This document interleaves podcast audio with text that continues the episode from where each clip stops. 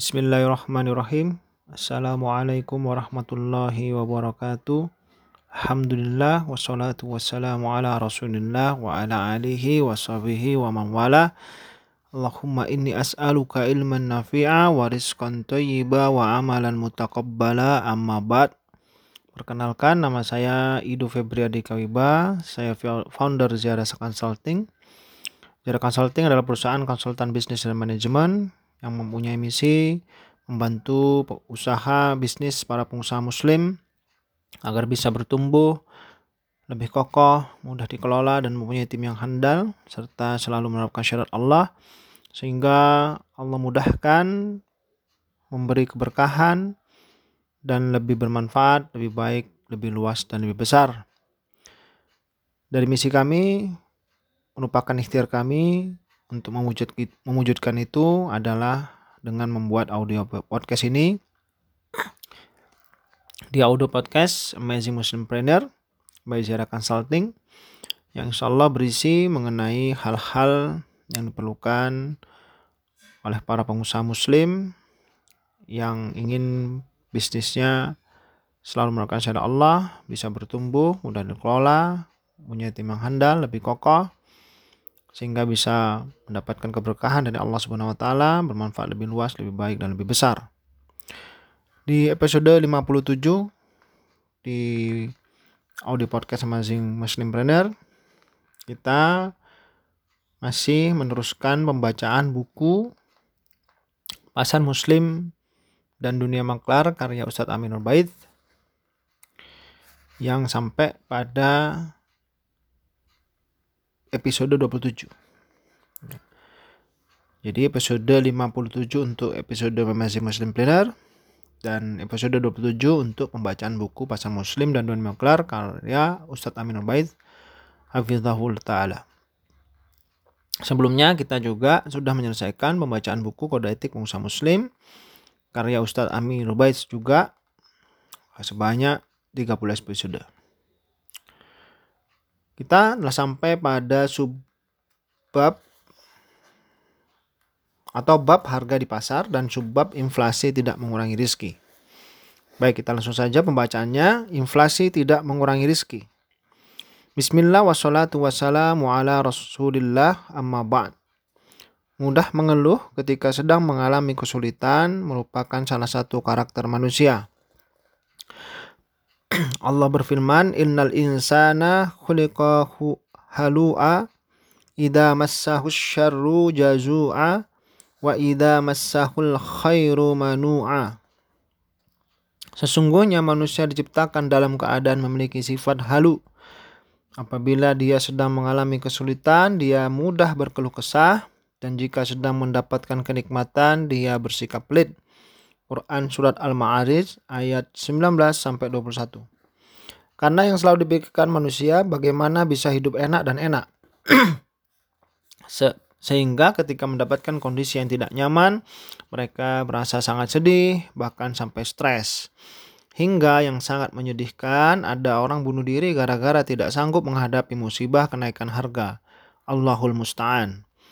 Bagi seorang mukmin yang memahami hakikat kehidupan dunia, dia akan memahami bahwa musibah terbesar manusia bukan pada hartanya. Namun musibah terbesar adalah musibah yang menimpa agamanya. Dalam salah satu penggalan doanya, Nabi Shallallahu Alaihi Wasallam memohon kepada Allah, Jangan engkau jadikan musibah yang kami alami adalah musibah yang menimpa agama kami. Jangan engkau jadikan dunia sebagai obsesi terbesar kami dan puncak pengetahuan kami.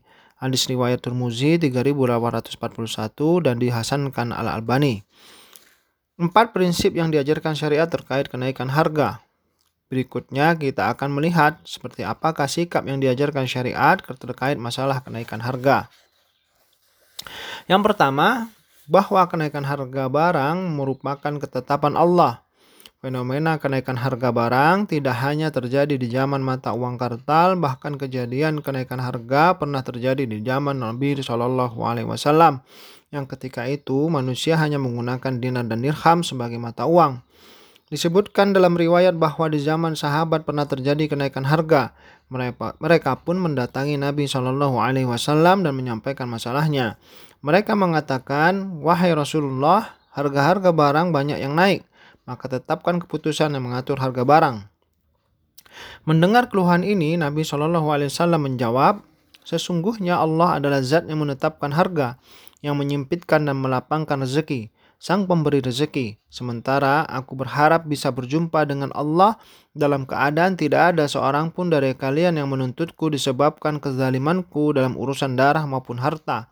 Hadis riwayat Ahmad 1200 12.591, Abu Daud 3.451, Turmuzi 1.314, Ibnu Majah 2.200 dan disahihkan Al-Albani. Nabi Shallallahu Alaihi Wasallam ketika itu menjadi pemimpin kaum muslimin di negara Madinah sehingga beliau berwenang untuk menetapkan harga termasuk menurunkannya.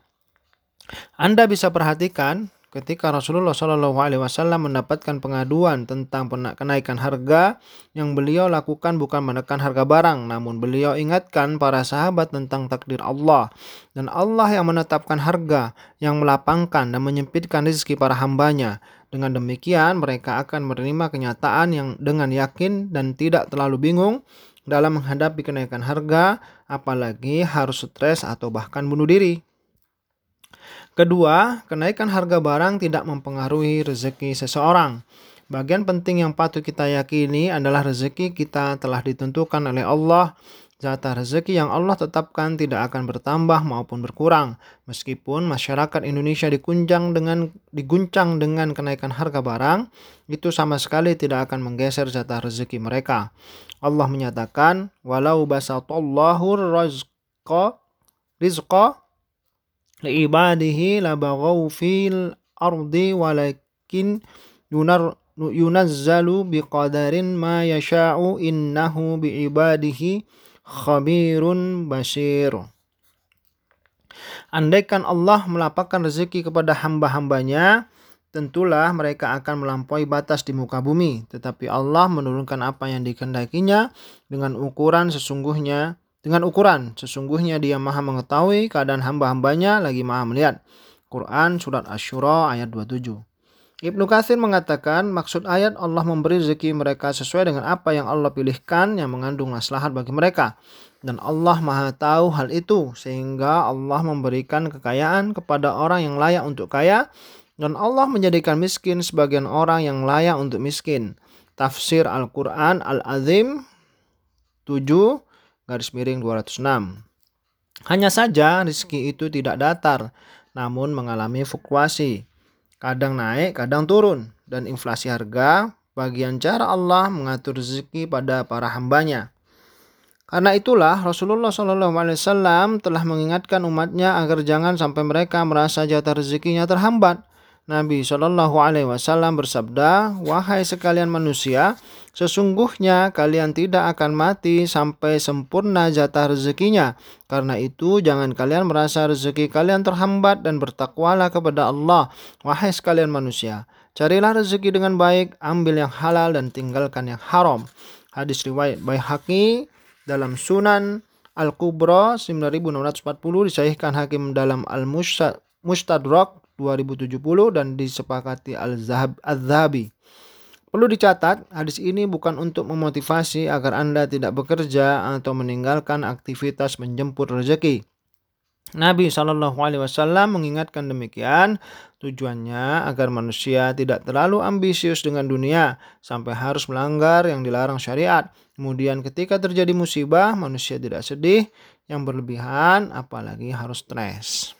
Alhamdulillah kita cukupkan sekian agar podcastnya tidak terlalu lama sehingga mudah kita mendengarkan dengan waktu yang cukup dan memahami apa yang ada di dalam buku ini. Di bab ini mengenai inflasi tidak mengurangi rezeki sudah sampai kepada uh, hal yang kedua ya. Hal yang kedua mengenai prinsip yang diajarkan syariat terkait, terkait kenaikan harga. Maka di episode selanjutnya kita akan bacakan yang tiga dan yang keempat. Saya tutup dengan doa kafir majelis. Subhanakallahumma bihamdik. Asyhadu an la ilaha. Assalamualaikum warahmatullahi wabarakatuh.